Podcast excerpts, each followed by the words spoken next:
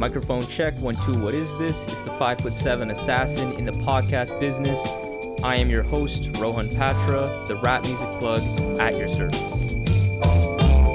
Here we are again at the end of a rainbow. The Rap Music Plug podcast, presented by QLC TV, is the remedy to the I don't have anything good to listen to problem. Through in depth album and song reviews, as well as artist interviews and general rap commentary sprinkled in between on all of what the mainstream and underground rap scenes have to offer, this is your one stop shop to knowing what to add to your queue, play next, or pop into your record player. Welcome to the show. What is up, family? Today I have a very, very special guest with me. He is a rapper, educator, and now father, creator of many projects over the years, but particularly in 2021, he's really put in a ton of work, having dropped Scenic Deluxe with Nick Arcade. We Dress the City with Our Names with August Fanon, and now his latest project released under Backwoodz Studioz Trapdoor with Messiah Musik he's an absolutely unbelievable lyricist who can paint a picture with his rhymes with the best of them in my opinion so i'm pleased to welcome Defcee All right, yo, you are what you eat, and they physique is pill skin. Headed off track, wheels skidded on an ill wind. Steel limb, I'm whipping this vibranium shield with field trips to perdition. Don't make me click this kill switch. Finishing firefights, extinguishing pilot lights. Demons finally facing extinction in the rhymes I write. how are you doing man I'm good, man. I'm good. Just you know, tired and and overwhelmed, and you know, all of the things that come with being a new dad. But Yeah. Uh, apart from that, I've been really fortunate to have gotten a reception for my music that's unprecedented at this point. So I really appreciate all of the support people have been showing, all of the interest that people like yourself have been showing.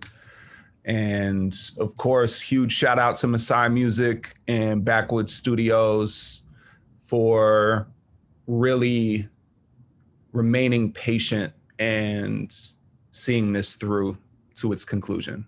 So, yeah, I mean, pretty much very grateful, very overwhelmed in a variety of different ways, uh, and very sleep deprived. But apart from apart from all of those things, man, it's it's mostly very positive. yeah man the, the reception that i've i've been reading on this latest record but just throughout the year with the other projects you released it's been pretty pretty phenomenal been pretty phenomenal and i'm really happy for you uh on that Thank note you. Thank you. uh it's crazy too because i i think the first time you got on my radar was i i keep repeating this because it's true and you're another example is that uh august fanon iceberg theory record they had like a, a hundreds but but uh dispatches from the caliuga Yep. that was a record dropped late 2020 and you're on one of those songs. And i remember i tweeted about it. I was like whoever dropped because i didn't i wasn't familiar with the music but i was like whoever had that verse and i like whatever i put a quote in it i was like i need to find more music by this guy. And then and then iceberg theory is like oh that's Defcee. I was like okay cool.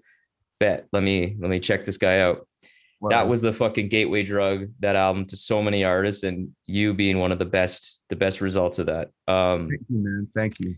yeah from the get-go i've just been very astonished by the way you write and i know we're going to get into a lot of that and just like your thought process making music but before we get into any of this any of your recent run you're from chicago and growing up in chicago Um, so I'm from just to just to kind of correct it a little bit. I was born in Chicago, but I was raised in a suburb of Chicago called River Forest. It's about okay five to 10 minutes west of city limits. And I say that I like to specify that not because, you know, I mean, obviously the Chicago hip hop community raised me. So it's Mhm. not that I, I want to, and Chicago in general welcomed me with open arms. But it's more so because I grew up privileged. I grew up in a very wealthy suburb and there are a lot of hurdles that people have to leap, especially black and brown people in Chicago that I did not have to leap based on where I grew up. So the one thing that I don't want to do is um if obviously if people from the city claim me as part of the city, that's great, but I don't want to claim the city if I didn't have to experience what was happening there in order to, you know, be who I am now, you know? No, that's a great that's a great point. Yeah. That that's really important. I'm glad you I'm glad you mentioned that. Um yeah, I, f- I feel that's uh that's really important to call out because yeah, the experience if you're growing up in where you grew up clearly and then where someone else grew up in more of the inner city like the the experience, the the life experiences, the hurdles it's not even comparable. But Mhm. as you mentioned, you did say that you were very much welcomed with open arms, and I that's really great to hear. And that speaks to I think the genre's uh, ability to truly, if you have good intentions, if you have a good heart, if you just love the craft, like it will welcome you. It's not it's not needing to fit in a certain box, a certain background, as long as you just got respect, you know. And one thing I really like about the rap scene that I've found throughout my exploration into Chicago specifically and that kind of greater Chicago area is that it seems very tight knit. Mm. Um, I always like, I think even more that more so honestly than I see in other scenes. It just seems like people are really like repping each other, making room for one another on records, and you people like you, Solar Five, Green Slime. Like I just seem like you guys are always repping each other. It's just really beautiful to see. What do you What do you love the most about the Chicago hip hop scene, and what about it? What about hip hop generally kind of like drew you in to actually creating it yourself and participating in a more significant scale? Mm. So, what I love the most about Chicago's hip hop scene is that every type of hip hop is made here and it's made very well. And I think there are very few other cities that can say the same. Um, I think the Bay Area for sure can say that. Los Angeles can say that. Um, Detroit can say that as well. But uh, and that's just in the United States. I think Toronto and London can probably say that too. But I think you would be hard pressed to find anywhere that isn't any of the places I named that makes as much music at a high quality level as Chicago in such diverse ways. And it's interesting that you said that the Chicago hip hop scene seems close knit because we had a reputation for quite some time as a barrel of crabs, just kind of Interesting. you know, people not really reaching down to the next generation or people feeling like they had to compete for a limited number of spots. And there are still rappers, I think, who operate with that mentality today. But the difference is it's kind of fewer and farther between than it used to be. And a major reason why is because I think a lot of us, A, learn from the mistakes of some of the people who came before us. B, we had OGs in the generation of Chicago hip hop artists that came before us im- immediately before us. So I'm thinking of Tomorrow Kings and Lamont Manuel and um, people who really kind of helped put us on in ways that they were not put on, which then was like, okay, cool. The only way I can pay this back is to pay it forward to whoever is going to be up next in Chicago. And people like Solar Five, in addition to just in Slime, in addition to being incredible rappers and producers, because they, mm-hmm. they're good at everything, which really pisses me off when I have to make a song with them. But I walk in the studio, I'm like, damn, he's over here chopping stuff up on the MP. He's over here chopping stuff up in Ableton. I'm over here with my little pen and pad, just trying to keep up on the rap end. Cause then they'll make a fire beat and then they'll out rap me on the same thing. Oh my god. And I'll just be like, okay, cool. Now I I can't even just pull my own weight. I gotta I gotta like hold my own in general in terms of just even being able to qualify to be there because I don't do as many things as well as they do.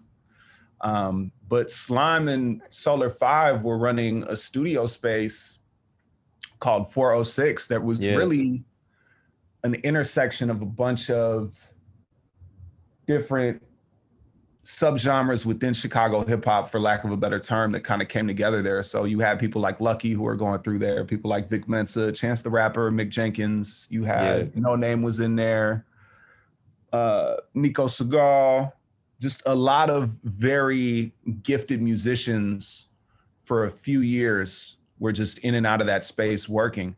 And I think from that, there was a desire for a lot of us to just kind of see each other succeed in a variety of ways. And initially, and and also the reason why me, Slime, and Solar put on for each other is because we've known each other for over 10 years. So that's mm-hmm. another thing too. Those are my brothers. I tell those dudes I love them. They tell me that back. Slime will tell me that and then roast me for saying it. But you know, like that's the that's kind of the the tight knit bond that I have with a lot of people in Chicago because again, like I'm not from the city. People did not have to put on for me. People did not have to welcome me into the scene. People did not have to check me, right? Because I think that I used to tell people I was from Chicago in high school, and then I had an OG who would check me on that.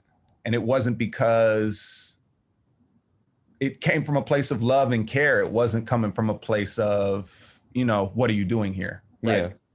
So, yeah, I mean, I think that a big reason why Chicago's hip hop community is so tight knit now and something that I love about it is because people just had to work together on stuff and grow with each other and and people were able to kind of watch each other's trajectory rise over the years. So I'm thinking of people like Noname and Pivot and Mhm. Mick Jenkins, Saba, you know, people who I was in studios with and may have even made music with who are just, in addition to being very talented, had an incredible work ethic and have earned everything that they have. So I can't, and it's also an attitude, kind of their mentality. A lot of us who are older adopted it. Like we kind of set our egos to the side and which was tough for some of us. It was tough specifically for me. There's a song on Trapdoor called Scapegrace where I talk about it. But it's tough to set aside that ego of of really saying to yourself, like, oh, this person is X amount of years younger than me, was on the open mic list when I was the feature at the open mic. But they were able to make a career in music Hmm. while I was still struggling to put, you know, uh, life together with a part-time job that had full-time hours. So it's, I think, something that a lot of us had to kind of mature together, build together, let go of a lot of ego-driven stuff, and then just try to put on for the generations that came after us. Because if I look at Oakland, for example, people like Too Short, E40, even somebody like Hammer, they put on for the younger MCs there. And then somebody like Mr. Fab puts on for the younger MCs there, and so on and so forth. I, I look at Houston and J. Prince. I look at what Pimp C did there and who he tried to bring together. I yeah, I just look at a bunch of different cities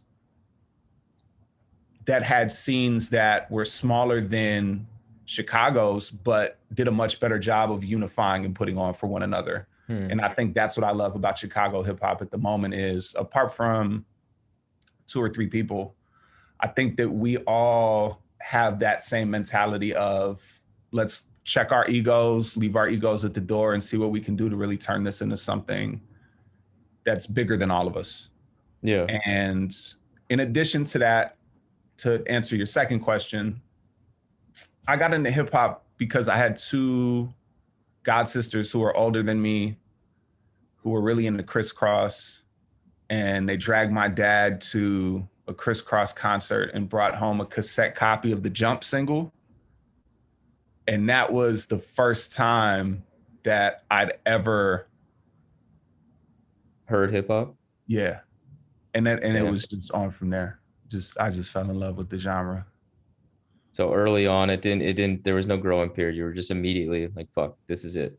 Yeah. And I but I mean I wasn't I wasn't studious about it, right? Like I think I was 2 years old so I still was yeah, I loved Kris Kross and all that, but I was also like listening to Raffi, you know, and like all of the all of the stuff that in Sesame Street tapes and all of the stuff that um you know any kid would listen to Mhm. and then at a certain point it became I'm listening to the radio and I'm hearing Juvenile and, and Jay Z and Method Man and Redman. And then from there, it was kind of like, because I didn't have control over the radio, I could only really listen to the radio. I wasn't getting an allowance. It wasn't like I Yeah. could spend money on whatever I wanted to spend money on. And then from there, eventually I was tuned into a radio station called Power 92, which is one of the two major hip hop stations in Chicago. And they had a mix show that was run by a guy named DJ Pharris, Nice. who was uh, a DJ in the Heavy Hitters Network with like DJ Enuff and a lot of people from Hot 97 and around the country, really. So listening to that mix show was when I really was tuning in around the time that like Jay Z and Nas first started battling. So that was kind of mm. my introduction to that side of hip hop. And then within that year, I'm listening to The Blueprint and Stillmatic. I'm listening to Iron Flag by Wu Tang. Like that's my first Wu Tang album that I'm tuned into. Interesting. And eventually, what happened was I started reading The Source every month. I didn't miss an issue for like four years. We got high speed internet at the house. So I'm like downloading a whole bunch of music and really doing the research and studying as much as I can and uh, absorbing as much as I can by osmosis. And I had written my first rap when I was in the sixth grade, when I was 11. And then as I got older, uh, I started to take it a little bit more seriously and become a little bit more passionate about it. And then when I got to high school, I was involved in this spoken word program. It was an after school program with like dozens of kids. And like, I think the first year I did it, it was over 100 kids were in it. And found other people who were into hip hop. They were putting me on to Company Flow. They were putting me on to Chino XL and Razcast and Madvillainy and all of these really dope underground hip hop artists from around the world and from here. So, you know, that was I was listening to Typical Cats for the first time and I was listening to to Vakil for the first time and the Mole Men compilations and Gravel Pit, which was Matlock and Rusty Chains. And Juice and all of that stuff really if I if I were to look back on it, kind of informed what it was I valued as a rapper. So then obviously the next step was I'm either writing like Nas if I'm being introspective, yeah. I'm writing like Big L when I want to get into that battle rap yeah. bag. Or I'm writing like, you know, I'll listen to music I made when I was 14, whatever I've decided to keep because the rest of it is gone because I can't listen to it without cringing. But I'll listen to certain joints and I'll be like, oh, okay, like this was my Ghostface bag. This was my Raekwon bag. This these were the different people I was listening to and studying and really trying to, even like my Immortal Technique bag, trying to Ooh, see shit. what I could do in order to, you know, I think emulate, right? You emulate before you innovate as an MC. So Yeah. I was trying to, I was trying on a bunch of styles to see what would fit. And it took a long time, but that kind of is what kept me going, just the pursuit of really Elevating trying your to craft. craft. Yeah. Yeah. What it, you said that you you mentioned about like what you value as a rapper, like in rapping. Like, what are those things? Like, what are the kind of elements? Like introspection, honesty, punchline quality. Like, what is it? Um, I think I used to be somebody who was really into like punchlines, internal rhyming, and all that. And then I think a thing that I had to grow up and realize, and actually something Woods said once shifted this perspective for me too. He said, if you look at talent, everybody is given a different blade, right? So some people have like this huge broadsword. Hmm. And I'm thinking of people like Crooked I and Joel Ortiz and Royce the Five Nine and Lupe Fiasco and Mickey Factz. And they, you got to keep that blade sharp. Some people have maybe it's a pocket knife, but if you keep that blade sharp, then that's all you need to do in order to be good at rapping. So, for example, what makes Too Short a great rapper might not necessarily be what makes Mickey Factz a great rapper. So, even if the criteria is different, you can still acknowledge greatness when you hear it. And Yeah. there's also a Coltrane quote, which is, uh, "You can play a shoestring if you're sincere," and that's something else that's kind of driven how I've looked at things as well, where it's just like, and obviously I appreciate rappers who are able to find interesting cadences and pockets, who say interesting things, rappers who have unique voices, rappers who are able to articulate certain complex emotions in ways that we might not have encountered before as listeners. But I rock with everything, man. As long as it's made well, I, I mess with it. And I've been uh, like this week, I've been really on my commutes to and from work studying like Career Crooks, Zilla Rocca's album with Oh, that's Smoke such a good record. Fire. Such a good record. Never at Peace, really dope. Vegas Vic by Zilla Rocca, crazy. But I've been studying that right along to next to like the Future self-titled album or Hendrix or uh, the songs I really love from the Lil Baby album, from the deluxe edition of the Lil Baby album, and Wayne and Megan Thee Stallion and Tierra Whack and Samira Truth. The I Got Bands for the Moon Landing album, which is crazy. Love that. So, and Mach-Hommy as well. Really just trying to sit down, listen to music, absorb what I can by osmosis. And then when it's time for me to produce stuff after consuming so much, I think it comes out in the work. Yeah, yeah. No, I like I like that idea of uh, the pocket blade versus the broad blade because at the end of the day, I, it all depends on the listener. But I don't particularly care if a a particular artist doesn't do or doesn't try to even like do a million different things in their music, but they just do a couple things or one thing really well. Mhm. I'll go to them for that thing. I'm not thinking, oh, but you can't make a club banger for me. It's like I don't care. Yeah. I'm I'm looking for something, and if you can do all of it, that's cool. But it doesn't even really. I'm a particular person that I like to. I don't- need everything from an artist, and sometimes, in most of the time, honestly, I feel like that's a big problem in more of like the mainstream circles is that people try to do too much and they spread themselves thin where they're like not playing to their strengths and it's like you can tell either they're chasing a bag or they're doing something that someone told them to do but they're not they're not doing what they even probably want to do and you can tell yeah you made that radio hit that's that's trash it's, it's not because you're a bad rapper it's because you don't even want to do this song and I can tell, and I can that sincerity thing. I can tell you don't care about this song, and it's like, I don't like that. That's not that's not good music. Yeah, yeah.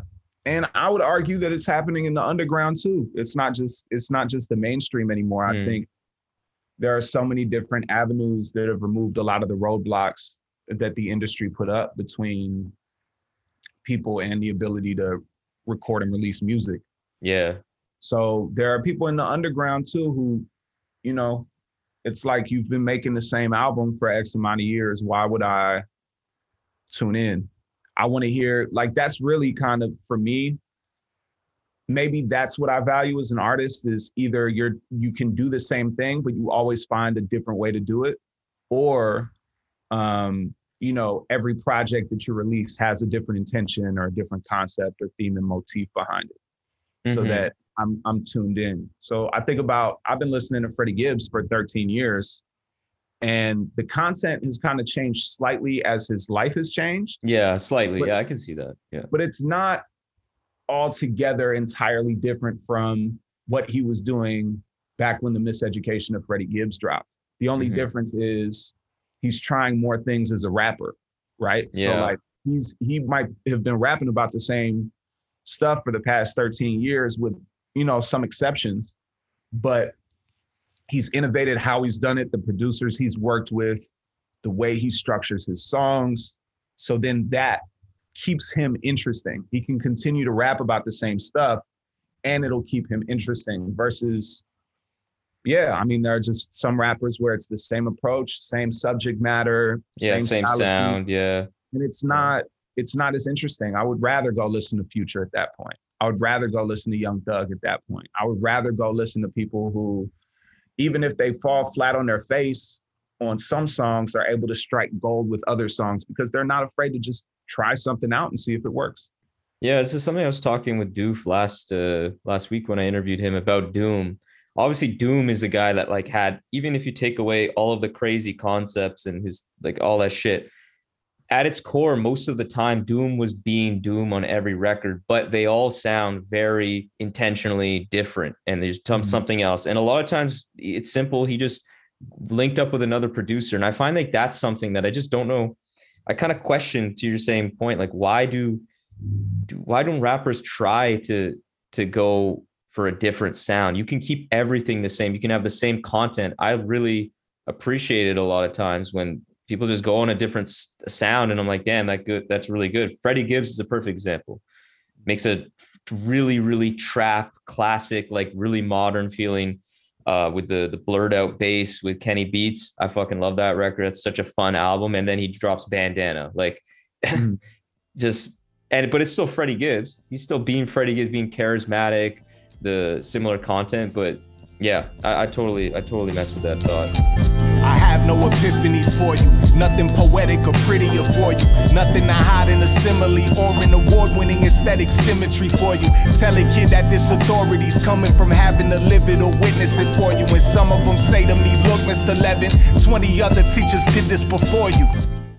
You know, for one one thing I want to get into before we get into any of the music you've dropped is that uh from what I understand, after you released your uh Damn Near Grown project in 2015, you took a pretty significant step back from music. You you got a master's in education, you focused on teaching, you Mhm. got engaged, big, big, big milestone as well. Why did you feel like you needed to take this time off? And and in hindsight, are you glad you did it? So I don't think it was a conscious decision to take time off, to be honest with you. I think there were so there were a few things that have happened, and I appreciate that question. And I, I've been really trying to think about it a little bit more past year or so. But one of the things I I think was I expected damn near grown to do more than it did, considering the features and the production credits. And that was my attempt to make a, a, a like I feel like a phrase such as middle of the road implies mediocrity. And I wasn't trying to make anything mediocre. I was trying to make something great, but I wanted something that was going to be able to catch as many people as possible. And I worked on it for seven years. That's when I had gotten the first beat from it. I invested more money in it than I'd ever invested in my music before. And people talked about it, people rocked with it. We had my then girlfriend and now wife had without really telling me and she was the one who was a major driving force behind my even putting that album out because I was about to quit. I was Wow. just disillusioned and I thought the game had passed me up. So she had like made hats that we wound up selling and wound up selling out of on the Bandcamp and that kind of made me feel like a lot was possible. And at the same time, I was not, it, it wasn't that I was not writing. I stayed writing that whole time. You know, before Damn Near Grown even came out, I was working on stuff for Trapdoor. But I think it was more so just trying to take my time and be intentional with what I was creating because before I tried to make something with a whole bunch of other people in mind and it just didn't work the way that I thought it was going to work. So instead, I just wanted to really take what I was doing seriously and sharpen it to the best of my ability before I started putting music out there again. Okay. And uh so you were saying you just you mentioned that you were actually thinking of quitting at one point. Like did Mm. this did this so you're saying it wasn't much of a conscious break. Did you ever actually seriously think that like even after maybe like a year in because that was like 2015 a year in or so like did you actually think this is this could be it? Like i've released my music i've moved on to this teaching career i have a, a wife now like music is over for me. Like that actually came as a real thought to you? Uh, no, mainly because I think what I have since learned is that music is my way of staying sane. So I'm gonna what walk around with all of these bars in my head all of the time and and not write them down, you know, Mhm. and and then I'm gonna record the songs but not release them. That just doesn't what purpose does that serve really? Because in my mind, once you've made your art public, it should probably remain public. So apart from there's music I'm not proud of that, you know, it's kind of like, all right, keep that in the cut. But yeah, I mean, I think I had gotten to a point where m- on multiple occasions, I just was not reaping the, the benefits of the music. Mhm. And I think it was because I was wrestling with the same thing that a lot of artists wrestle with, which is, you know, who even cares? Yeah. If I stop making music tomorrow, you know, nobody's gonna be upset or frustrated with that. But it also did not stop the fact that I kept writing raps. Like at this point, I've been doing it for damn near two thirds of my life. So why would I stop? Yeah. Especially if I can continue to surprise myself. I still love it. I still love making it. And the only way I actually quit was would be if I stopped loving it. If I stopped wanting to do it, if it started to feel, if everything I did started to feel forced, and if I ran out of things to say that were interesting, then I think at that point it would be time to hang it up. But you know, as I grow up and as I experience more and more of life, I think I'm grateful that I'm still rapping because I have this healthy way to kind of process these experiences and put them in the hands of people who might find what I have to say useful. Yeah, and when you say that you've been rapping for a long time, like two thirds of your life, um, what I find pretty great and like really, I don't know, reassuring or just inspiring is that I know that especially with Trapdoor, like you've recorded a lot of those songs, like actually you wrote it much long, much earlier in the past, like five years ago, let's say. But um, the music you've released in 2021 specifically, like it just seems to be that you're rapping the best you ever had.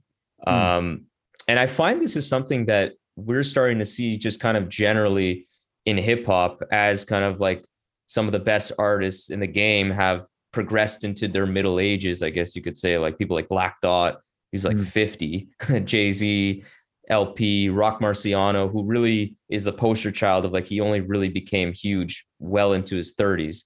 Um, one question I have is like, how have you been able to consistently improve and achieve this longevity of like consistent improvement? And then what do you think this trend of terrific music coming from our our uh, middle age rappers? What do you think that says about like the health of the game? I think it's a variety of things. So I think as far as me personally, I think it comes from loving rap music and loving when it's done well and being obsessed with the craft. And, you know, part of why I'm a battle rap nerd is because even if a lot of those dudes kind of rap similarly, there are a handful of them who not only do they rap very distinctly, but they rap damn near better than anybody else on the planet. So I'm always going to be tapped in, tapped into people who are rapping incredibly well because I'm passionate about the craft and teaching workshops as well, which I've been doing for nearly 10 years. Um, two and I, who co-host a show on Vans called Rec Shop Live, and shout out to Add-2, who's dope. one of the one of the people from Chicago too who who showed us that we could make it without the industry, who had an independent hustle and still does not have a manager and has That's been wild. out here going off and making moves for the past 15 years now, probably. But yeah, I mean, he like being around younger rappers, hearing what they're into, listening to it, and then just kind of checking my ego and reminding myself that hip hop didn't stop at, you know, enter the Wu Tang. you know what I mean? Like it keeps evolving and it keeps turning into something different. And the bar is raised with every generation. because I'm 32, right? So when I was in my formative years as a rapper, I was listening to not only all of the stuff that came before, but all of the stuff that was out from the message by Grandmaster Flash and the Furious Five, all the way up to at that point, I think that was, if we're talking the mid 2000s, like Dipset, you know? Yeah.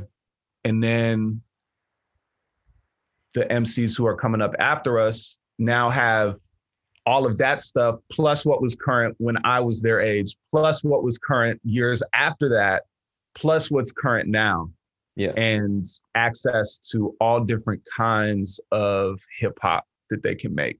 So I think that really constantly trying to build with like-minded MCs and learn from everybody I study has been what has kept me going and I think has kept me fresh and also leaning into what it is I do best and trying to add things to the skill set and trying to eliminate things that become redundancies. And I think that a lot of rappers who are kind of hitting their stride as well are guys like Roc Marciano and, and Ransom and 38 Spesh, who were people who were involved in the music industry, who I remember reading about in Double XL. Yeah. In like early Or 2000s. shit. Yeah, or or people who were in who are on mixtapes that were really popular, who I think just at a certain point were like, okay, so if there's a market for what it is we do, why are we continuing to chase the same market that Drake is going after? That doesn't make any sense. Let's just make the stuff that we are really good at and people are going to flock to it. So yeah. Yeah. I think I, I attribute that to the lessons that they learned from people like Doom and Sean Price too, who had second acts in their careers where they just kind of leaned into the stuff that they did best as MCs and people bought into it and kept coming back for it.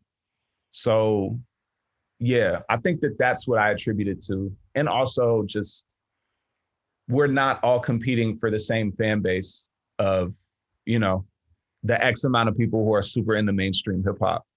The Yeah. world, the world is the market hmm the proliferation of the internet and all that. So my intention, if just speaking from personal experience, is every project out, I'm trying to find five new diehard fans. That's it. And then just kind of pull them into the flock because each of them are going to go out and pull in more fans and more fans and more fans and just so on and so forth. So as long as I'm consistent in terms of the quality of what I'm releasing, and as long as I'm not um, sacrificing quality for quantity, then it's pretty much inertia from there until I feel like I don't want to do it anymore. Yeah, like doubling down on and like finding what you do well and just kind of honing in onto that and leaning into that is what we see from artists like you, Roc Marciano, and you like people like Willie the Kid. I'm thinking, I Hmm. hope I'm getting it not mixed up, but I remember I was listening to Dedication, one of the Dedication Wayne records, and I was like, that can't be Willie the Kid. Yeah, And he I was, was like, on this, this, yeah. And I was like, what the fuck is going on? And then I like was like, I was unaware. This was a, a few months ago. I wasn't unaware that he had all this career in the past. And he's also a guy that I really, I really fucking love, but it's, it's so clear that they found what they did well, like with the Marciano, that, that really like cool vibe he gives and like the, that cool nonchalance shit that only he can do even Mhm. on Marcberg, I, I don't feel like he even has that level. He's still rapping a little more like you would hear him on one of those like early 2000s cuts with the UN. Mhm. But ever since Reloaded on, that's where his career started to to to kind of exponentially grow. Is because he he found what he did well, and he's like, I'm not, I don't need to have drums. That's one part, but it's like I don't even need to rap with any any kind of like muster in my voice. Like I can I can just talk, and people are gonna love this because I'm fucking cool. And Yeah. he was right. Like yeah, and I say yeah. cool shit. yeah, and I say cool shit, and that's what I'm gonna I'm appeal to. Uh, you know, battle rapping too. This is something I found really cool because I've been seeing you talk about this on the timeline on Twitter recently, and Mhm. you actually participated in a Twitter Spaces talk on this, and that's competition in hip hop. Yep. This is something I find really interesting because it kind of even extends outside of just the hip hop discussion. It's kind of just a general thing where I find like competition, they always say like it breeds like innovation, it like breeds like people like working on their craft. But some people view competition, especially with the art scene, as kind of like a a negative thing. It puts people against each other and it could be perceived as like um being like a negative confrontational kind of environment. And I find that interesting in the context of hip hop with its huge foundations based on just like a competitive spirit. Mhm. Um, and like having to find a kind of like not be searching for validation, but still trying to like hone your craft. Like, how do you balance the competitive spirit while also like kind of being at peace with like who you are and and understanding that like people do different things? I mean, the competitive nature of it used to intimidate me for sure. And I think I used to let this idea of measuring my skill against somebody else's kind of bleed over Hmm. um, into the business side of things. So I wasn't making as much money off of the music or I wasn't getting the opportunities as everybody else, but I felt like I was rapping as good as they were, if not better, then I think that built a lot of resentment up. Um, but I think as far as one of the as far as the competitiveness and being able to maintain good relationships while also keeping that healthy spirit of competition um listening to styles p interviews where he talks about working with the LOX and he talks about jada and Sheek and how every time he goes into the studio he's there to have the best verse on the song. He doesn't want to say that they bodied him on that and they're but they have worked together and had maybe the the most solid creative partnership in hip hop. Never heard stories about them beefing, never heard stories Yeah. about falling out, never heard stories about them even having tension with one another. So those guys, those three in particular, I think in hearing that, it was like, okay, cool. I can want to go in the lab and body somebody on a song, but that doesn't mean that I don't want to see them win. It doesn't mean that I don't want them to be able to make money off of something that they love. And really, the only time that that sharper edge enters into the equation when I feel kind of like legitimately pissed or angry or frustrated tends to be with people who would rather destroy than build something Mhm. and especially when there are people who are you know doing it from a place of resentment and trying to actively derail careers from that place and that at that point is where the competitive nature of this steps into like a different sphere of emotion Yeah. Yeah. but nine, 98 to 99% of the time when i'm being competitive with a friend of mine it's because it would be for the same reason that i would want to beat them in a game of pickup basketball it's not that i don't want them to be okay it's just that in this particular case i want to top whatever they are doing yeah. so No, that's good. That yeah, I find that that like idea of keeping like a foundational kind of like understanding that this is not yeah, not to like destroy you, but it's just to in the love of improving your craft. I think that's key. Reality collapsed and all I saw was music. Marks of youth left larger blueprints than walking in my father's shoes did. I was innocent enough to call my martyrs muses. Synapses snapping my body in the awkward movement. Spoken, look at what I wrote and buy me lunch, I'm broke. Annotated printer paper, pages of lyrics stuffed in coats. Quoted verses to each other till we wrote enough of our own. Hours on the phone spent solely communicating through song. You know, I know in the interest of time, I know we were talking about 230 or 130 for you, whatever you wanted to uh you had to do some things, but I do and would be remiss if we don't talk quickly about some of these other hefty collaborations you had this year because you really, like I said, released some crazy work. Uh, you had the Scenic Deluxe with Nick Arcade, as we discussed, and the the We Distra- We uh, Dress the Sea with Our Names with August Fanon.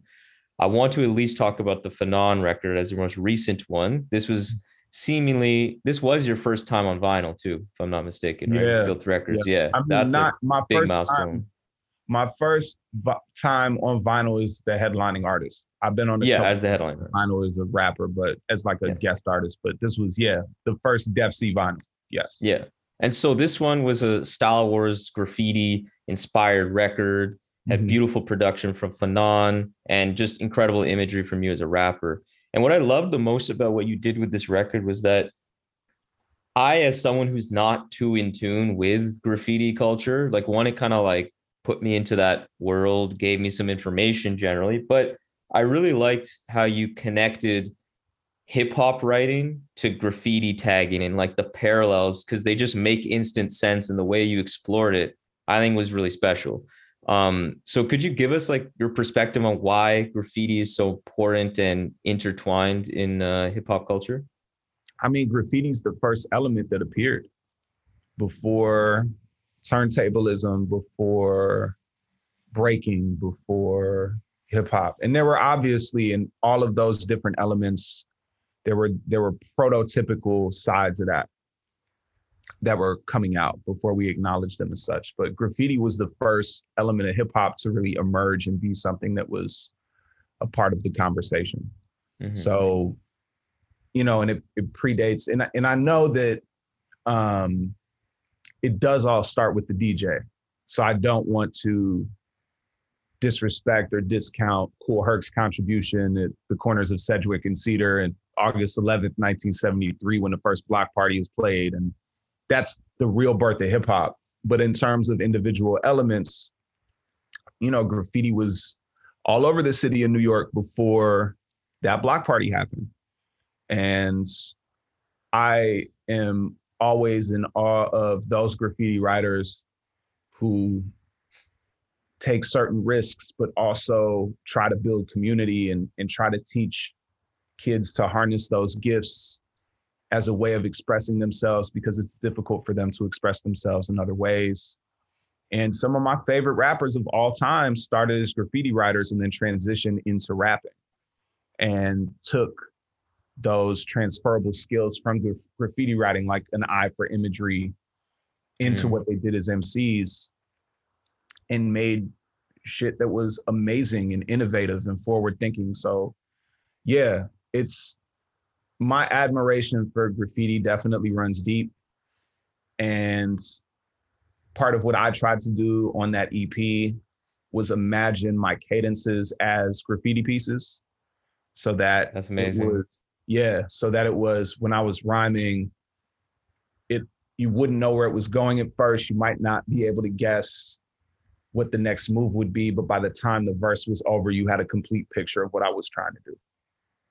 Man, I feel it. I actually, that's when you say that, it's clicking. Like I'm thinking of uh, uh, the last track, which I think is my favorite, one of the best songs, maybe the, my favorite song by you. It's just, Thank and you. it's that first line that you say, I'm forgetting it, but I remember just being so captivated by like the immediacy to where it's like, where the fuck is this going? Like you immediately brought me into some vision, some picture. And by the end of it, we get it. And it's just, yeah, it's very heartfelt and uh love of language is just is just seeping through that track. It's it's uh yeah, it's beautiful. And the, the Fanon beat too. Wow. Like yeah, wow. that one was the perfect touch. Fanon is brilliant. Yeah. And I, I think people like him and Small Pro and Messiah Musik are are and knows the time, Seb Severe, Golden Beats, On God, Slime are really kind of the future of the funk. Nick Arcade. They're they're the people who are making beats that are amazing to listen to.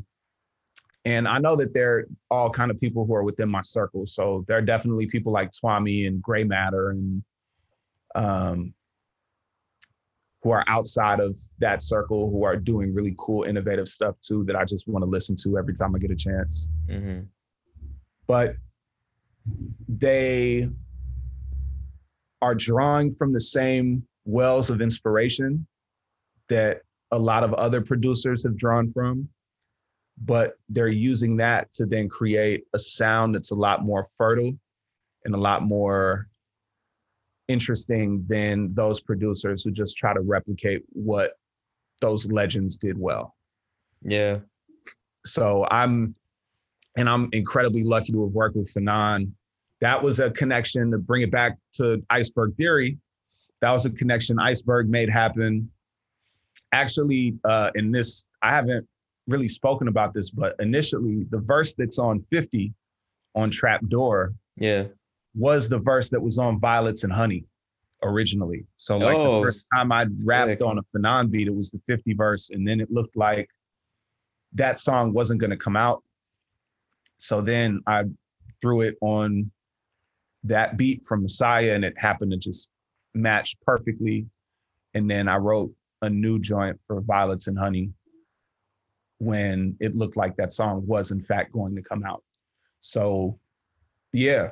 And then I reached out to Iceberg and I said, Do you think Fanon would be willing to work with me on something? And Iceberg said, Yeah, absolutely. He liked your verse on this. And it was on from there. That's dope, man. And I'm glad it happened because that that one felt like, yeah. And then when we get to Trapdoor, like it just seemed like there was a new level it's ascended. That's what I keep saying. This year, just feel like there was a new something on was was tapped in that was just so strong. Uh, but I do want to get to this record, and a big component of this Trapdoor release is that it's the first record under Backwoodz as a as a new st- uh, signee. Can you tell me how the Backwoodz crew influenced the release in any significant way and maybe the end product that ended up being Trapdoor? Uh, yeah, but I think if if I want to talk about the Backwoodz influence, I think that dates back to when I first heard Woods and Elucid. So I heard Elucid's album produced by AM Breakups, super Yeah. ill producer. And Super that dope. album under the name Cult Favorite, called for Madmen Only, Fire. I love the Woods verse on there. And then from there, I was just kind of hooked and, and kept, well, not even kind of hooked. I was definitely hooked. And I was just tuned into everything that they were doing after that. So then you had Dour Candy. I've gone back and checked out History Will Absolve Me. And the music that they put out on that label and the people who were in that universe were people who I just tried to build with because they were super dope and they made music that spoke to me and spoke to what I was trying to do as a rapper. So obviously people like Castro, albums like Little Robert Hutton and Fidel and everything in between, super influential stuff I really loved. Um, Prem Rock and Woods came to town and they were on the bill for my first and only to this day. Nope, not only. On my first headlining show, it was Woods and Prem Rock and Tomorrow Kings. And just being able to kind of chop it up with them and, and kick it was a great experience. And yeah, I think that the influence that that music has had on me has been really, really impactful, elevated what I do as a writer, given me different benchmarks to hit as an artist too. You know, so if I can't make anything that's as good as load bearing crow's feet, why try? If I can't make anything that's as good as Haram, why try? If I can't make anything as good as Little Robert Hutton, why try? And then just really trying to make music that is on par with that standard as often as I possibly can. But the conversations about this album and bringing it to Backwoodz happened that weekend when Woods was in town. Or nah, that wasn't even a weekend. That was the middle of the week when Woods was in mm. town for that show. And I played him a few of the joints that I did over the Messiah beats, and he was into it. And I asked him if he'd be interested in putting it out.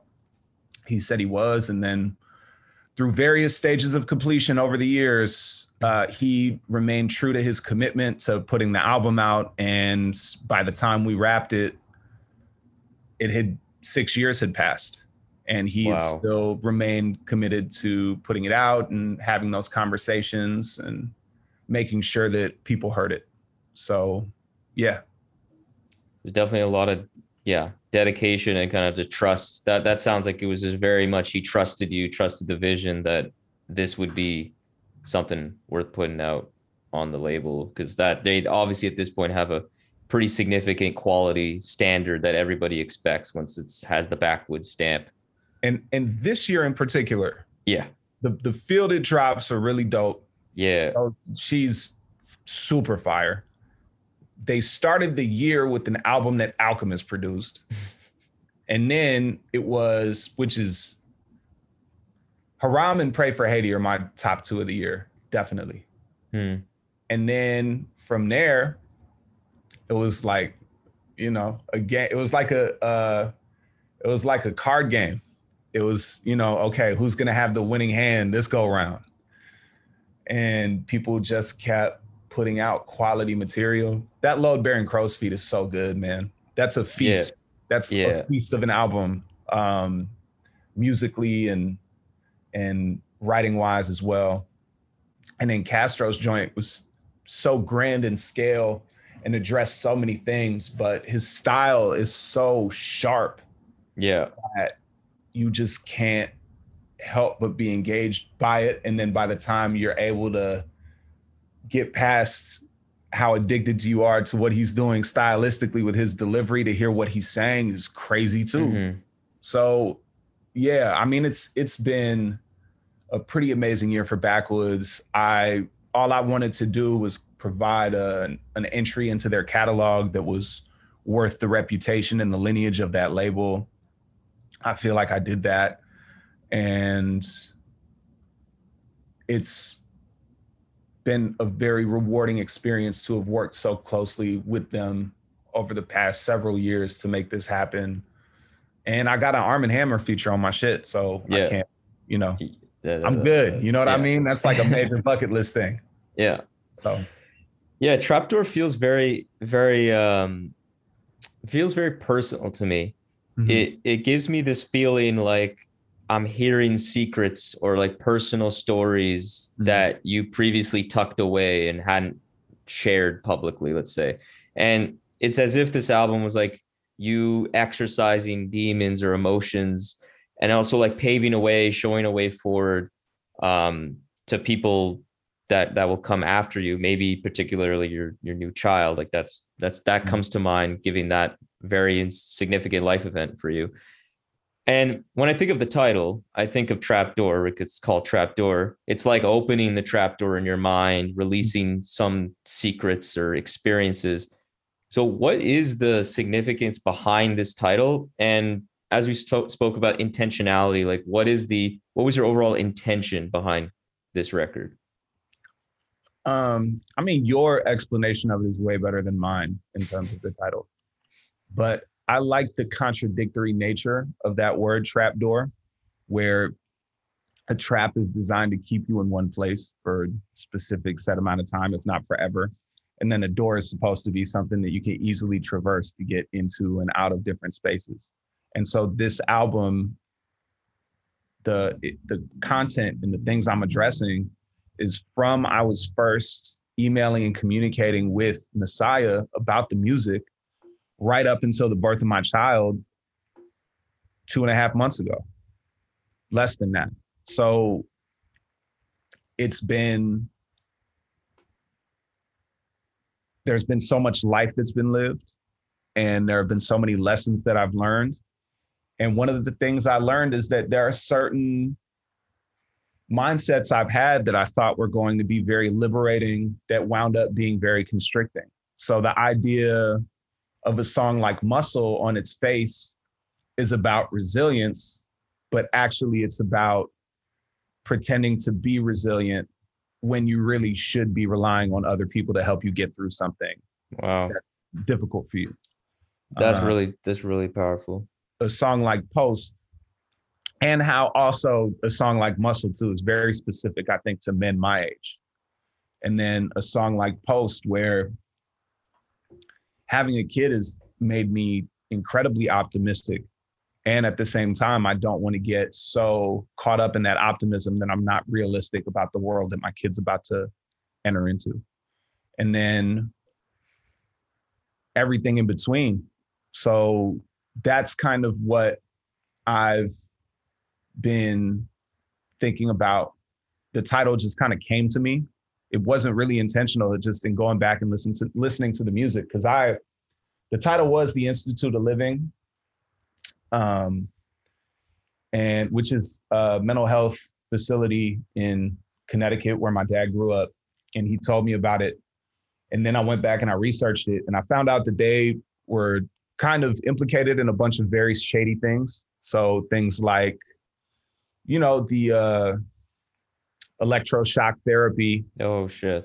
They they were they were doing things like, and they've since you know this has been entirely changed, and and this particular thing was them being misled by the Catholic Church, but they were the ones. They were one of the facilities that housed Catholic priests who were accused of molestation and things of that nature under the guise of psychiatric treatment. And I just didn't want to put a name like that onto a project of mine. I felt like it made sense for that song, but I didn't feel like it made sense for the album as a whole. Yeah. Yeah. So, in going back and kind of listening to the stuff that I developed, Trapdoor just kind of came to my head like that. And then as I revisited the music, the word trapdoor made so much sense in terms of that, again, uh, seemingly um, oxymoronic juxtaposition of those two words. And that's beautiful. That's beautiful. And uh you know, you have this powerful line at the end of uh small commutes where you say uh therapy or surgery, either way you bet to open up, or that one way to one way toward the exit, but it's blocked by what you won't confront. I find that shit like fucking just punch me in the face. Like I was like, again, the way you've like just ascended to this ability to where like just two bars can like sum up an entire thought, like so concise. I love that. But specifically about the content, I feel like this line and then a lot, it's a very common theme, a motif or whatever, is just being honest with yourself, like looking in the mirror and like really being like, who am I? What am I doing? What am I actually like muscle, the way you described that? It's like, what am I actually doing here? Mhm. And you know, given the long recording process of of seven plus years to create this, like, was it hard in a way to make? And did it feel almost therapeutic once you actually got to this point where you're able to divulge so much of you into the music? I think it was therapeutic to write it. The the verse that was the hardest to write was 50, but that was because I was writing it originally to that beat from Fanon, and I knew that I had to make sure that my raps on there could stand up with the people like Westside Gunn and Mach-Hommy and Iceberg Theory who rapped on his work before. But I think for me, the writing wasn't the difficult part because writing has kind of always been how I've processed things.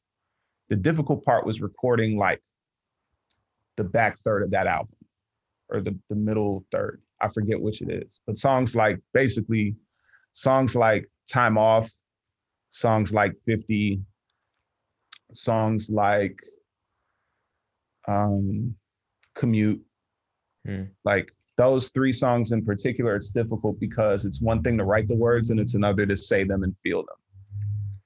And those are three songs that address experiences I've had that have been really crushing in a variety of different ways. And even in them, those experiences being crushing for me, the thing that it's even more difficult is it's it's even it has even more of a crushing impact on people who are directly affected by those incidents. Yeah. So the people who I cite in the hook for commute, it's one thing for me to be grieving their loss, but it's another thing entirely for the people who are closer to them or for them. On time off, as much as I struggled with that job and going to work at it and coming home, I still got to come home at the end of the day. Those kids didn't get to come home, Mhm. and a lot of them still are not home. So it it was difficult to be able to bear the weight of those experiences as I was recording those three songs in particular. And 50 was a difficult song to record because I was determined to get it all in one take. So Damn. you know, if I was messing up on the fifth bar, I had to go back, start from the beginning. And then a song like that specifically, I can't, you know, it has to be the same emotion every time. I can't phone in something like that. You yeah, absolutely. So to have to do that over and over and over and over and over again at a certain point was it was just it was a lot. It was a lot. So those were the three songs I think I had the most difficulty recording. I think there are some other emotions that are not as difficult for me to convey. So like I can rap better than you is not difficult for me to convey. uh anger at the powers that be, not that difficult for me to convey. Things like sarcasm and all that, not that difficult. But I think those three songs, in terms of the emotion that I was expressing on them, was nuanced in a way that is difficult to express even in conversation, let alone rapping. So Yeah. those were the three songs that were definitely the most difficult to record for this album. Hearts of gold in a war chest. Pulse pumping out a polar vortex. Self care's like a hymn for the tone deaf. Listen from the inside, it howls at my doorstep. Freddy Krueger claws for the prayer hands. The world's smallest violinist in an air band. Shere Khan smile from a stranger. Blood on the smock wave, hide to the neighbors. Hiding in the wild with a razor. Sliding through your savior. And another like big theme about this record is is um passing down wisdom, is teaching. And obviously you are a teacher. And I found what I really liked about how you did this, incorporated these kind of topics into the music, is that it kind of fits into the to that trapdoor theme in the sense that, as I was saying earlier, it's like on one hand you're you're really like divulging a lot of personal experiences, and it's kind of therapeutic on one end for you, but in a way you are helping others who are listening this, and then it leads to the direct references of actually teaching that you talk about on this record.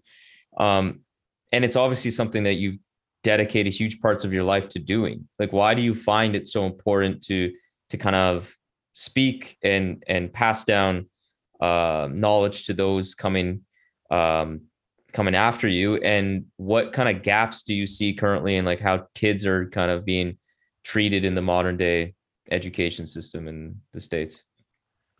So, ah, great questions. So, something that a friend of mine told me freshman year of college that was really important. I was, I don't know, I was probably rambling about hip hop stuff because I was the only one in my friend group who was super into underground stuff. And that's something that I always kind of know background information about people. And he told me, like, you need to become a teacher if you don't become a teacher, this knowledge is not going to be worthwhile to anybody but you. And that stuck in my head. I always wanted to be a teacher from the time I was 17 because I had a mentor named Peter Kahn who taught me in poetry and then wound up mentoring me as a teacher when I grew up. Who whose example I wanted to pay forward because it came very much from a place of empathy and compassion while also being realistic about the things I would need to know in order to navigate life after high school. And somebody like that, the best thing you can do to pay them back is to pay them forward. So I knew I wanted to be a teacher, but I, I don't know that I had a greater purpose as a teacher until that friend of mine said that. And then that just stuck in the back of my head. And I did work either within education or adjacent to education from the time I graduated college in 2012 through the present day. And I mean, it's important because, for one reason, education in the United States, and I don't know that this is much different from Canada or England or any other Western countries, really. We do a pretty terrible job of changing with the times. So, a lot of the ways in which instruction is delivered has changed. A lot of curriculum has changed has changed, but the structure of our school systems has not changed. Hmm. So it's still like has we're still operating within the same structure that was developed over a hundred years ago, and we still are teaching the same things in the exact same ways. But you can't do that because you also were you also were trained to strictly educate white kids a hundred Yeah. years ago because those were the only kids who were allowed to have a public education in this country. Mm-hmm. So in addition to in addition to that, I think the other gaps that kids tend to face is you have teachers who are around at the beginning of this generational turnover who are now either who are now kind of nearing retirement age but the kids are looking to develop relationships with teachers first so that they can trust that they're not going to be taken advantage of or treated unfairly Yeah. before they're willing to just accept the authority of the person at the front of the classroom. Mm-hmm. So that's one major thing. And then obviously, we in the United States do not address how institutional racism informs educational practice. And we just kind of, I don't know. We I, we've been putting a band-aid over, you know, a a deep incision for a long time and pretending that it works. And we Mhm. haven't been proactive, we've been reactive. We haven't been honest about how trauma impacts how kids learn. We haven't been honest about how mental illness impacts how kids learn. And we also haven't really been honest with kids. There are certain things that we've demonized in terms of behaviors that the kids might engage in outside of school, but we're not realistic about how is it really all that possible to talk a kid out of a negative behavior if they haven't truly suffered the consequences of it yet? Yeah. And then how do you accept that student for who they are while you're still kind of encouraging them to grow at the same time? And then how do you deal with the fact that they're not going to learn what it is you want them to learn until they experience a consequence of it? Or there may be students who have experienced the consequence of certain things and that's hardened them to that consequence. So then they're not afraid of it anymore. So there's like a bunch of stuff going on in education that um, I feel like is not being addressed or is starting to be addressed, which is great, but it hasn't been really institutionalized to the extent that it could be helpful for the kids now. And especially in light of COVID, I think we, this is the metaphor and I've been using for the past year and a half, two years. But um yeah, I mean, we acted like it was one long snow day. And then we came back and we had the same academic expectations of these students, in spite of the fact that some of them, actually, most of them, have been traumatized by being home for a year and a half during the pandemic Yeah. by the fact that there were so many kids who lost loved ones. There were kids who were on social media all the time, which is an entirely different conversation about the role that social media plays in interrupting public education. Shit, But- yeah. Um, you know, they were not going to class consistently because they were taking classes from home, or the things that they were able to escape that was at home by being in school were the things that they were fully immersed in because they were learning remotely. So just uh, there are like a whole bunch of different things within public education that are not being addressed. And every school is different, every school district is different, every state is different. And then it's just an incredibly, and that's when you're considering the bureaucracy of public education. That's before even considering the fact that every student is different. Mm-hmm. So it's it's definitely been for me a lot about the serenity prayer of changing what I can and accepting what I can't, Yeah. and just trying to keep it moving from there. do you find like as someone in the in the actual work here like do you find the trend is like slowly we're going in a right direction. Like I, I as an outsider to all of this i see like this stupid critical race theory discussion which is like i don't even really understand like how the states and like this political discussion is it just seems right. like what are you even talking about? And that worries me. I'm like is this actually on the table? Are we So actually first- talking like this? Like this is of all, insane. critical race theory, just to correct this, critical race theory is something that's specifically taught in law schools. It was something that was founded in law it, at Harvard Law School, I believe, Harvard's law school, that was taught to law students. There are elements of critical race theory that might show up in curricula that's taught when we're discussing race in high schools, but critical race theory is not taught in high schools in the United Yeah, it's States. very much a law-based, legal-based, trying to Yeah. like, and it makes sense why it's taught there because it, it's important to know. But yeah, yeah. Like, and kids are kids like, you know how many Latin terms you got to learn in law school before you even get to critical race theory? Shit is crazy. yeah, So then I look at that. I look at the banning of all of these books. I look at I you know, it's a it's a state by state thing. I think another thing that states are struggling with as well and something that American public education and a lot of other countries public education systems have been struggling with for a long time is um, this idea of data as a predictor of academic success as opposed to a more holistic approach to addressing students' social emotional needs so that they're in a clear enough headspace that they can learn.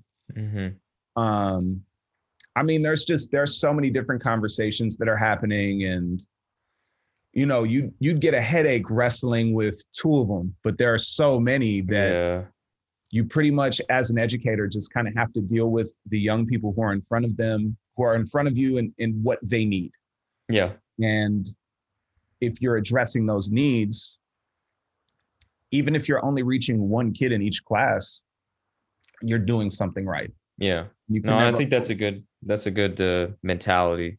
You can kind of apply it to a lot of things. Where if you feel like everything's out of your control, then it's better to just try to think about what's in your control and just do move the needle, even if it's just one kid, like you said. Like that's Yeah. important.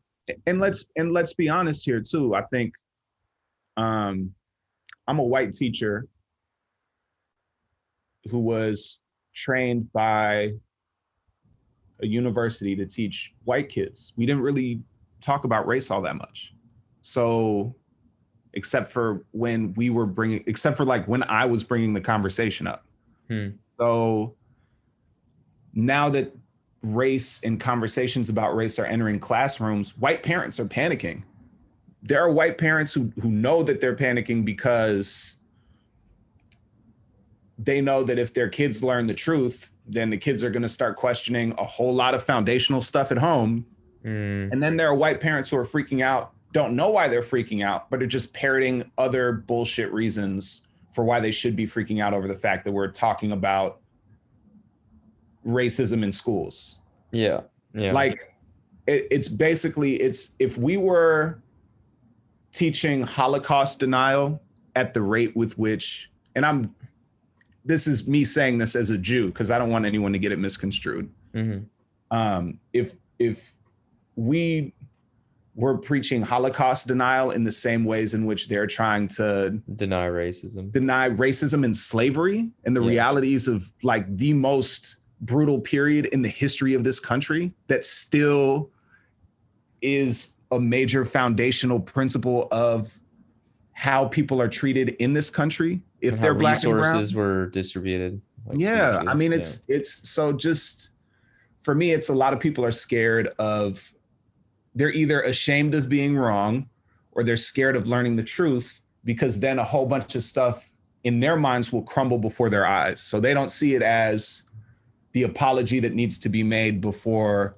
you can repair what's been broken, which isn't even possible if you look at the Mhm. scale of institutional racism within the United States. But they're looking at it more as like, I think a lot of white people try to protect our feelings before we're really ready to hear honesty about what it is we've done and our impact. So yeah. yeah, I know I answered a lot of questions that you didn't particularly ask me. No, man, that's I, I, I think about all especially from no, especially coming from someone like you. Like it's, it's I'm very fascinated by the conversation. It's very important. Um, but if we go back to Trapdoor more specifically now, uh, uh, we have to talk about the production and Yeah. Messiah Musik's contribution to this Yeah. because, uh, obviously, just like flatly, like if the if I just heard these instrumentals in a vacuum without any of the context of the record and the themes, it would sound amazing. It's Messiah Musik. He's one of the best producers out. But what I really liked about this album is that I felt like his beats were really like paired well with the content and and the vibe and the themes. Like it was shrouded in darkness. It was eerie. But Mhm. there was like it's very reminiscent to like if you're like looking in a trapdoor in some attic. Like I just get that feeling. Uh, even like the the album cover, which I'm blocking right now, just that feeling. But there was really a few moments of like when things were brighter. It really feels beautiful, and I, so like I just overall I really liked that marriage. Why do you think uh, like and how did you and Messiah collaborate towards this? Like, did you give him some kind of guidance to like what you were looking for, or did he kind of hear what you were saying and kind of tried to paint around that? How did that all work? Yo, you know what's crazy is that it's the it's the simplest collaboration ever. Messiah makes beats and sends me packs, and I just pick what I like. That's it. And then I also, in addition to crediting Messiah for just being somebody who has an incredible ear for music and and breaks and loops and the ability to bring textures and emotions out of these beats that a lesser producer would just kind of leave dry as hell and sounding like a RZA knockoff. Mm-hmm. In addition to giving Messiah his due, I also got to give Willie Green his due as well because this album was two tracked. So we didn't have stems for the beats. So Messiah would just send waves of the beats. Wow. And what, Green, and what Green did with these beats is amazing. Like this is an That's album crazy. that when I first turned in the pre-mix master, I didn't I thought it was going to be a headphone album. You know, like it's something you listen to when you're like zoning out or like a Bluetooth album you're at the crib, you know, just trying to listen to music. This knocks in the car. This oh, album Oh, yeah. like, really knocks. Compassion, especially the bass line on Compassion is like I remember being in the car, I almost crashed because I was because I had to I had to no, I literally had to pull over and text Messiah and be like, "Have you listened to Compassion in your car yet?" And he said, "No, he hadn't." And I was and I, you know, that was when I hit him with all of the exclamation points in capital letters about how he needed to go get in his car to listen to it right now. So, yeah, I mean, I got to give Green a, a lot of props as well, but no, Messiah is such a good producer that really the things he makes if you if he sends you 100 beats and you pick 10 you've got a classic album. Yeah. It- it's kind of whatever mood it is you're going for. As long as you have an ear that's sharp enough to grab the best 10 so yeah i think it was just kind of a matter of putting them together over the years putting them in playlists trying to find ways for them to fit together. And yeah i mean just both of us kind of sharpening our crafts over the years before finally recording and releasing this album And were the beats that you chose mainly uh newer beats that he had done, or like did you put, select some Messiah Musik beats from like 2015? I mean, there are there are beats on there that he made for me in 2015. There are beats on there that were in the initial pack packs he sent me in like late 2013, early 2014. So, you know, I I there are like some joints that didn't get swapped out. There are some older joints that I made songs to that we're gonna hold for the next album. So you guys have another album you're working on together? yeah, yeah, yeah. I mean, Oh, we shit. can't. I, look, if I make one album with Okay. Messiah, Musik, I'm making another one. I If- mean, yeah, why not, no man? Why if for no other reason than uh I cannot just rap over his beats for a whole album once. That's happening again. So yeah, I it's I'm just very fortunate in that I get to work with a lot of producers um who are just kind of in the primes of their careers and there's no downhill slide in sight. Yeah, and I and I think you get like you said, you deserve credit too for for having the ear to pick them out because like all these records have a distinct sound. Like I like this the scenic deluxe man that just there's a certain kind of wackiness or just like explosive weirdness that Nick Arcade. I haven't been so familiar with his records, but I've heard a few, and I heard that one specifically, and yeah, it's just it's just so interesting the the sample work that he does. It's just super cool. August Fanon's was I said this before actually when I did like a a little piece on the record that I feel like you picked the the cleanest, like most pretty August Fanon beats I've ever heard him make. And Mm. that's saying something like that alive beat, like that. It was like you could listen to this in a park with like birds flying around, like sentimental. Like, and then this one is just so dark and precise. Like it, it fit all of these just fit really well sonically Mhm. with what you were going for. I appreciate it, man, and and I I do have to give big ups to Nick Arcade because that scenic creative partnership, everything that I think a lot of the love that I'm getting right now as a rapper, because Messiah, anything Messiah touches is going to get love because it's amazing. But it all starts with Nick being willing to put together an EP in eight days and him just kind of sending those beats to me, writing, knocking it out, dropping it, and then being willing to double back and uh, make five more.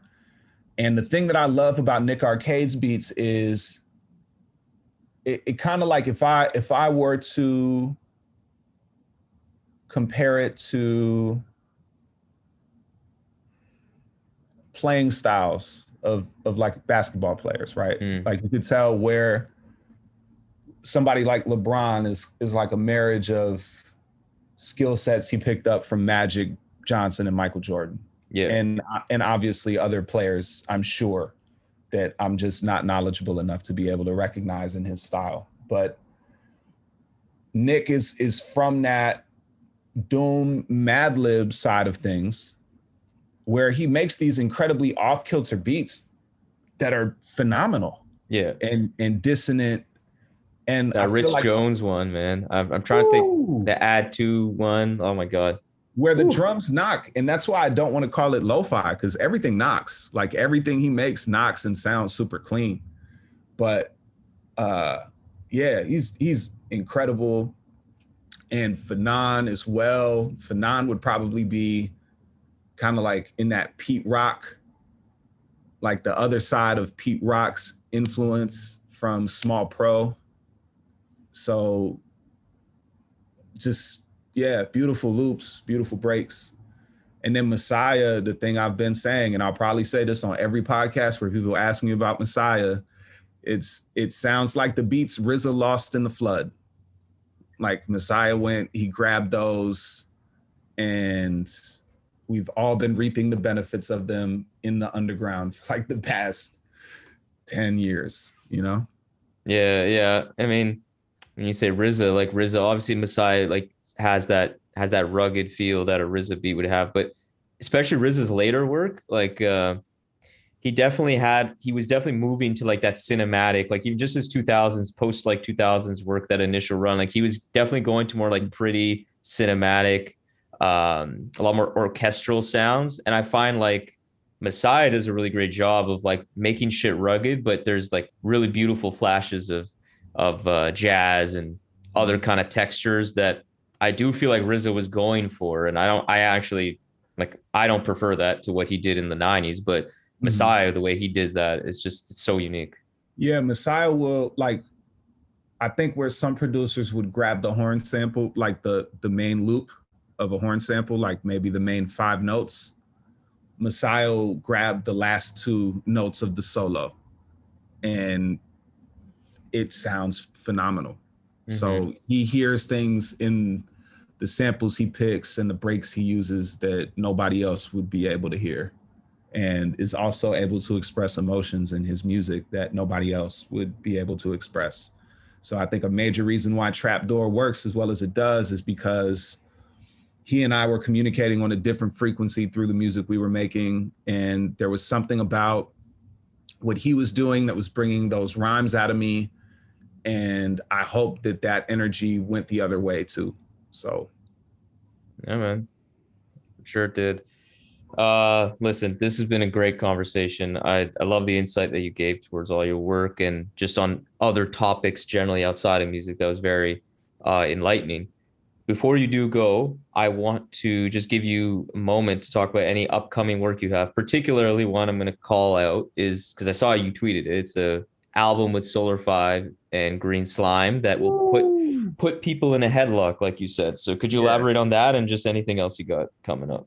All right, all right. So uh, that I don't. That's not coming out. I want it to come out next year. I don't want people to think it's going to be quarter one or quarter two though, because we got to go back in. I'm not going to be recording any new material for quite some time. So, um, you know, I I want to go back in and kind of revise some of this stuff so that we have the best possible takes to put out to back up all this shit I've been talking. But it's it's a yeah, it's it's crazy. It's an album where we hit, make the songs and then there was a moment where I just looked across the room at Solar Five and we just shook our heads like we couldn't believe we made it. Are are uh, Solar Five and Green Slime are they like the main producers on that? Yeah, yes. And then we have a joint from Messiah and we have a joint from Seb Severe, who I'm doing an album with next year. So the Def Severe album is coming next year. I have an album with Boathouse that's coming out on closed sessions next year. The Def Prez album, which was supposed to drop this year, is dropping next year. Um, I don't know when it'll be coming, but I've got music in the cut with people like Disco Vietnam and Ray West and um, some more work with Knows the Time. Just like next year, next year is going to be really, really dope. I think if if people were rocking with what we did this year, next year is all about elevation. And I just hope that people who got hooked by what I did this year uh, enjoy what they're in for next year. I'm sure they will, man. I'm sure they will. Those sound fucking intriguing. Yeah. All right, man. This has been fantastic. Thank you so much for your time and just all the best with your your 2022 and being a father and all of the good stuff that come with that. So thank you. I really, really appreciate what you're bringing to the music game right now. thank you and, and thank you again for being such an ardent supporter of what we do and really trying to spread the word and again you know people in the underground lean on voices like yours when it comes to what they tune into what they enjoy and then what they feel comfortable spreading the word about as well so thank you for all the work you've done this year to to really bring a lot of light to our corner of the underground i Man, appreciate you means a lot to hear that from you, man. Thank you. Thank you so much and and take care. all right you too peace Let my city remember me like I live there. My slang fit ears like a splinter. When I speak, I watch my mama's skin tear. Kick the rhyme and it moves like winter air. My thinnest years were spitting suits that didn't fit me. Scared of dying like my friends and family and teachers and students. Grim Reaper might not touch you yet, but he mentally abusive. So this concludes today's episode of the Rap Music Plug podcast presented by QLC TV. I hope this episode gave you some fresh new perspectives on the latest rap releases, as well as a recommendation for the next great rap record to add to your collection. If you're an artist looking to level up your career, getting more gigs, album sales, merch sales, whatever it may be, I would love to help you with that by providing you artist development and writing services. So if you're interested, contact me via email at qlctv.podcast at gmail.com or hit me up via Twitter or Instagram at rapmusicplugpod. I would be honored to lend my expertise and help you grow your career as an artist. And also for regular rap fans that just want to hear more quality commentary on the genre, follow me on Twitter and Instagram as well. For exclusive content and updates related to the show, follow the Rap Music Plug podcast on Facebook to help the show grow and ensure that everyone's listening to the best rap music at all times. Follow the show on the podcast platform of your choice. Make sure you leave a review and rating on Apple Podcasts so that the show can be spotlighted by that wonderful algorithm and be exposed to more people. You can find all of this information along with exclusive playlists created by myself by clicking the link that's in the episode's notes. So that's all for today. Talk to you soon. Peace.